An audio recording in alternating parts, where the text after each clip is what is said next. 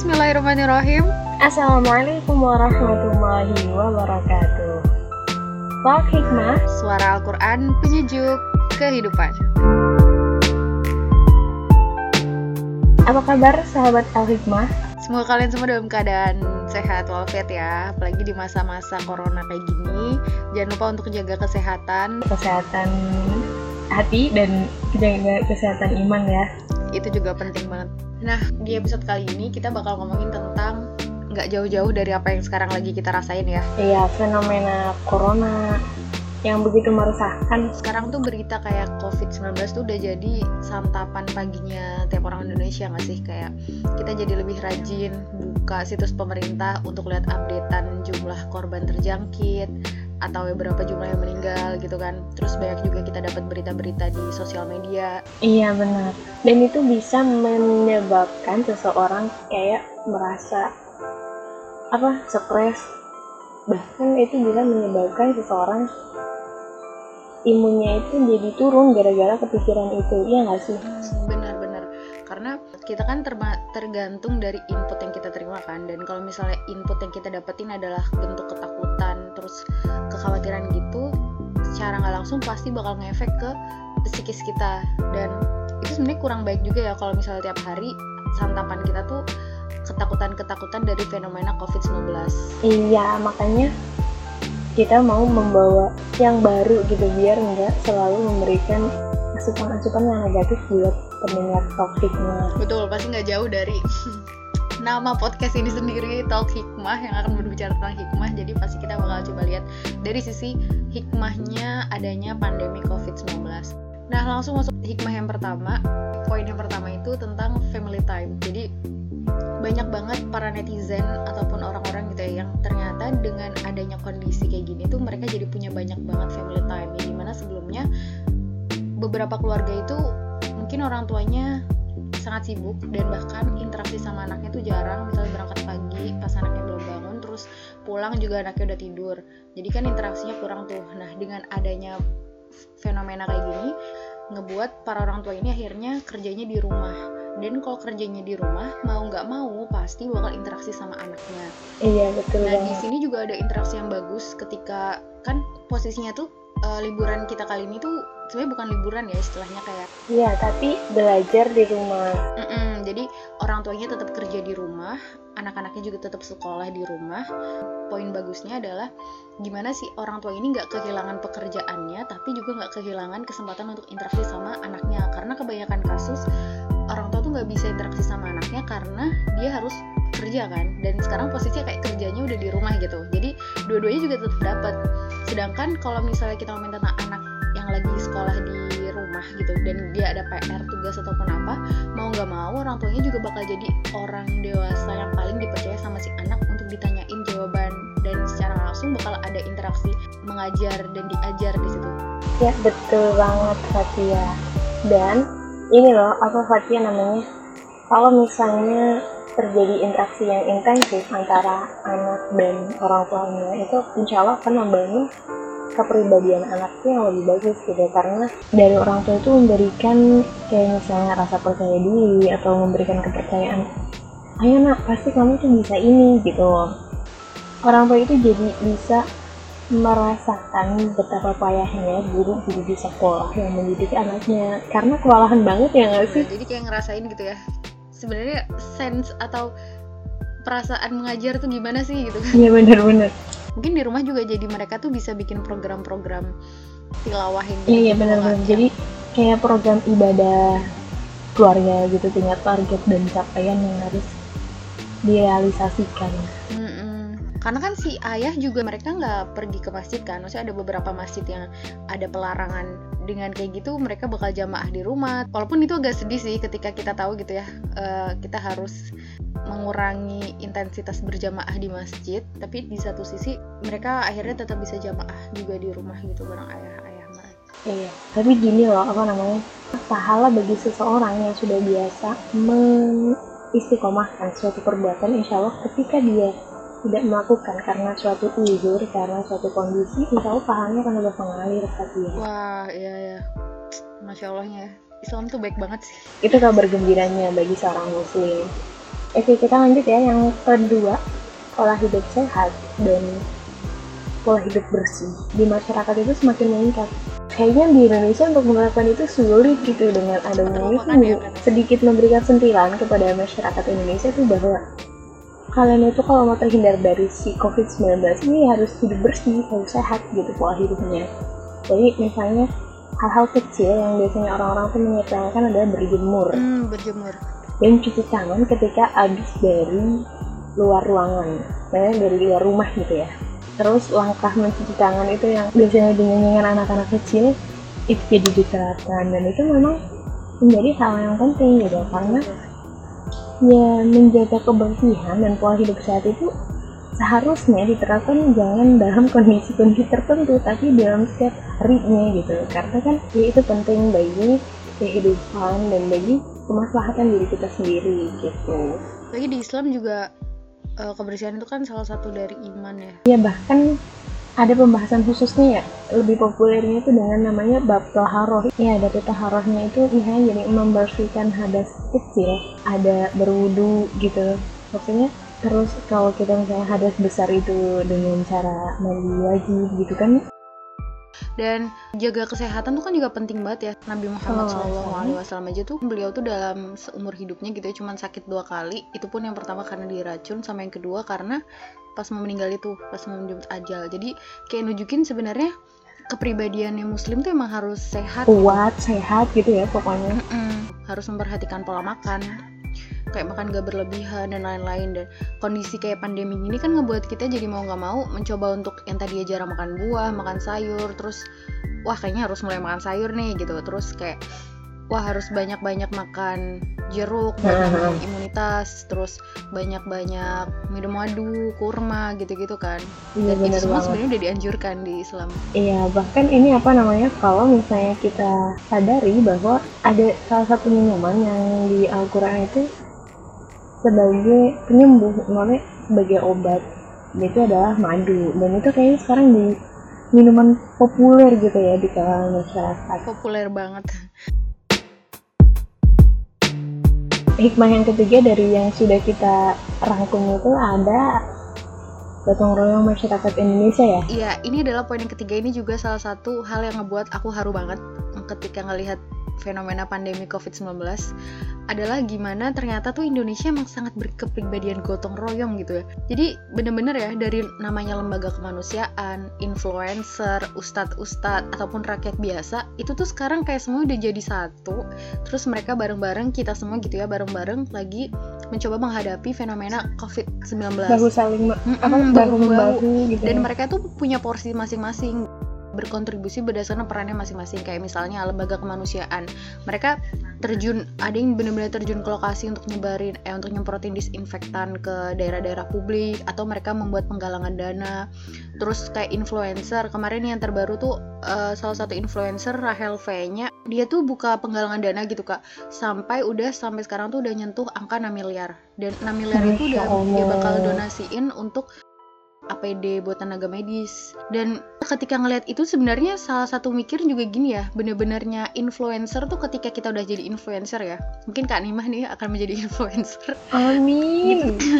jadi tuh kalau udah jadi influencer kita tuh cuma punya dua pilihan. Kita mau nge-influence kebaikan atau menginfluence keburukan. Iya kan karena memang sejatinya hanya dua pilihan seseorang disibukkan dengan kebaikan atau dengan hal yang sebaliknya gitu dan berarti kan orang-orang ini tergerak untuk bersedekah karena diajak dia gitu ya maka ya dia bakal dapat pahalanya itu dari ribuan orang yang juga menyumbangkan melalui inisiasinya dia gitu. Terus kayak ustadz ustadz ada kan uh, barisan bangun negeri tuh yang kumpulannya ustadz Hanan Ataki, Ustadz Felix Xiao, Ustadz Umar Mita. Hmm, itu juga bikin gerakan. Abdul Somad. Hmm, Abdul Somad. Itu juga bikin gerakan penggalangan dana sama uh, melakukan aksi-aksi sosial gitu kan itu apalagi ustadz-ustadz gitu kita bisa bayangin ya jamaahnya tuh seberapa banyaknya dan menggerakkan semua orang itu untuk melakukan kebaikan itu aku haru banget ngeliatnya.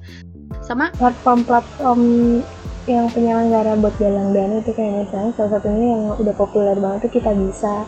Jadi orang yang misalnya berpenghasilan hmm. rendah itu aku tuh pengen berperan loh gitu. Aku menyumbangkan sedikit dana Iya, yang aku iya. miliki tuh ingin bisa membantu untuk sama-sama membersihkan atau menuntaskan corona ini loh si covid-19 dari Indonesia gitu. Keren banget sih pokoknya tuh emang bikin haru banget.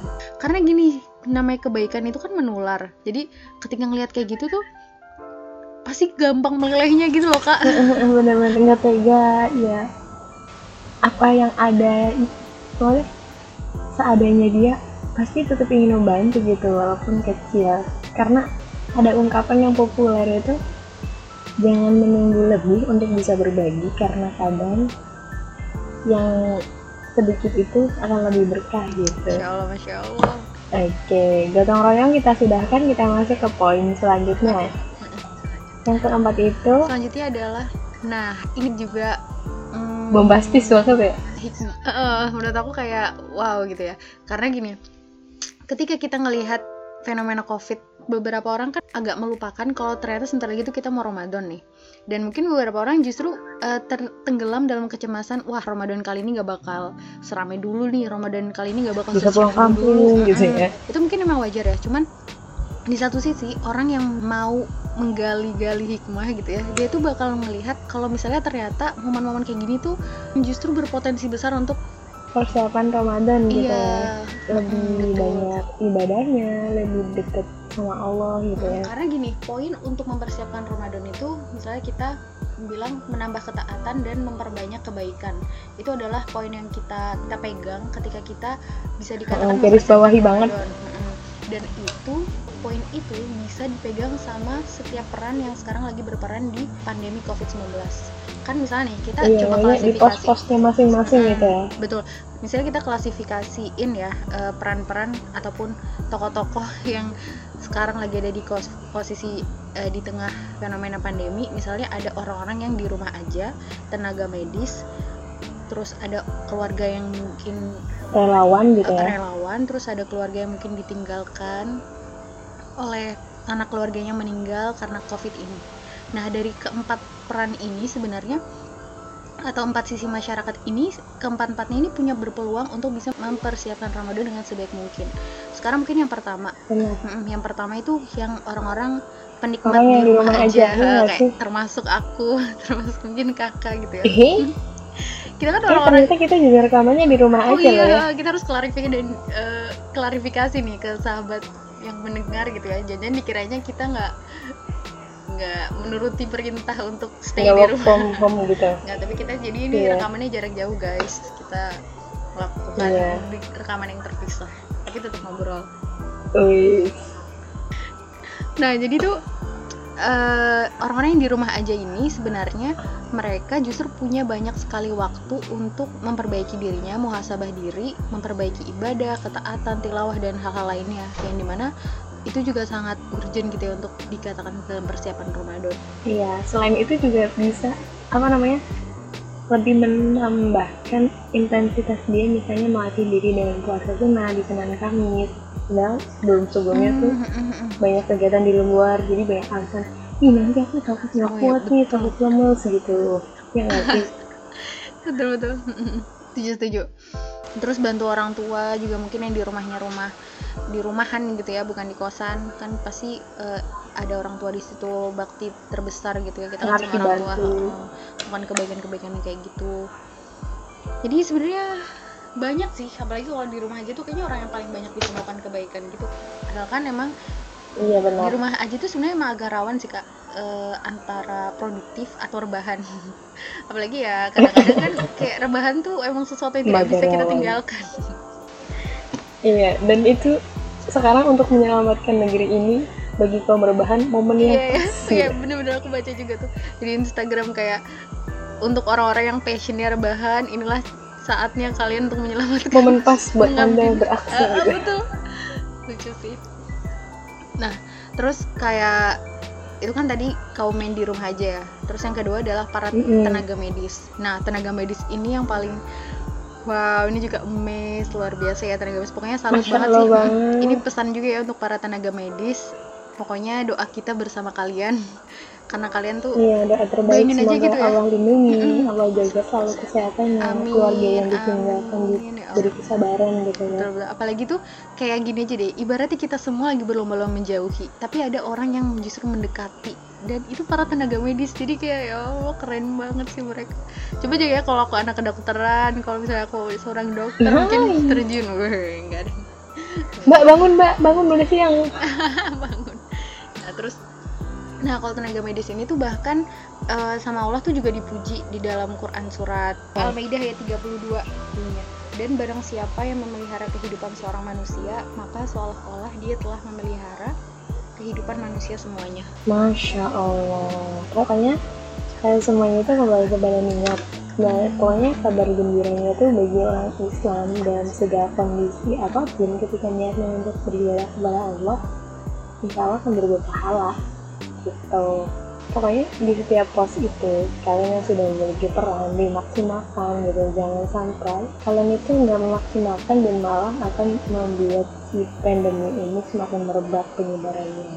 Mm-mm, dan kalau apalagi kita yang mungkin dapat porsinya yang mudah istilahnya tergolong mudah ya agak gimana gitu nggak sih kalau semudah ini aja nggak mau untuk ngelakuin itu gitu Mm, terus kayak tadi peran ketiga itu kan ada relawan. Relawan juga nggak jauh juga dari para tenaga medis di mana para relawan ini justru yang namanya relawan gitu ya kayak tanpa pamrih banget mereka mungkin. Suka rela sama pamrih Hmm, jadi kan itu udah insya Allah lah ya. Dan yang mereka-mereka upayakan juga penggalangan dana sama mengumpulkan dana-dana itu kan juga berarti mereka udah jadi wasilah kebaikannya orang-orang Iya. banyak. Jadi itu juga merupakan kebaikan yang besar. Yang kalau misalnya dia memaksimalkan diri di perannya itu insya Allah juga pasti sama Allah bakal dikasihkan suatu ganjaran yang terbaik besar. nantinya. Mm, iya betul terus kayak peran yang keempat peran yang keempat itu ada keluarga yang ditinggalkan mungkin kalau kita ngomongin tentang hal positif itu kita mikirnya kayak ya ini mungkin positif untuk yang masih bisa hahihi dalam kondisi tapi gimana untuk korban meninggalnya gitu harus menguras Hmm, tenaga. keluarga yang ditinggalkan. Harus banting tulang lebih keras untuk tetap bisa makan. Walaupun sekadar makan yang sederhana itu juga ya Allah kadang rasanya tuh terenyuh banget ini hati melihat mereka yang seperti dan ini itu. tuh ternyata juga eh, ada kabar gembira gitu loh kak dari hadis bilang kalau enaknya orang mukmin tuh gini kayak kalau mereka ditimpa kenikmatan mereka bersyukur. Kalau mereka ditimpa musibah mereka bersabar. Dan dari keduanya mereka dapat kebaikan gitu.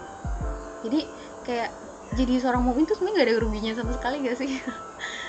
Mau di kondisi apa pun itu kita tuh masih punya peluang hmm, punya kesempatan untuk dapat rahmat Allah. Rahmat dan rahimnya Allah. Oh, emang harus kita tuh harus banyak bersyukur sih ya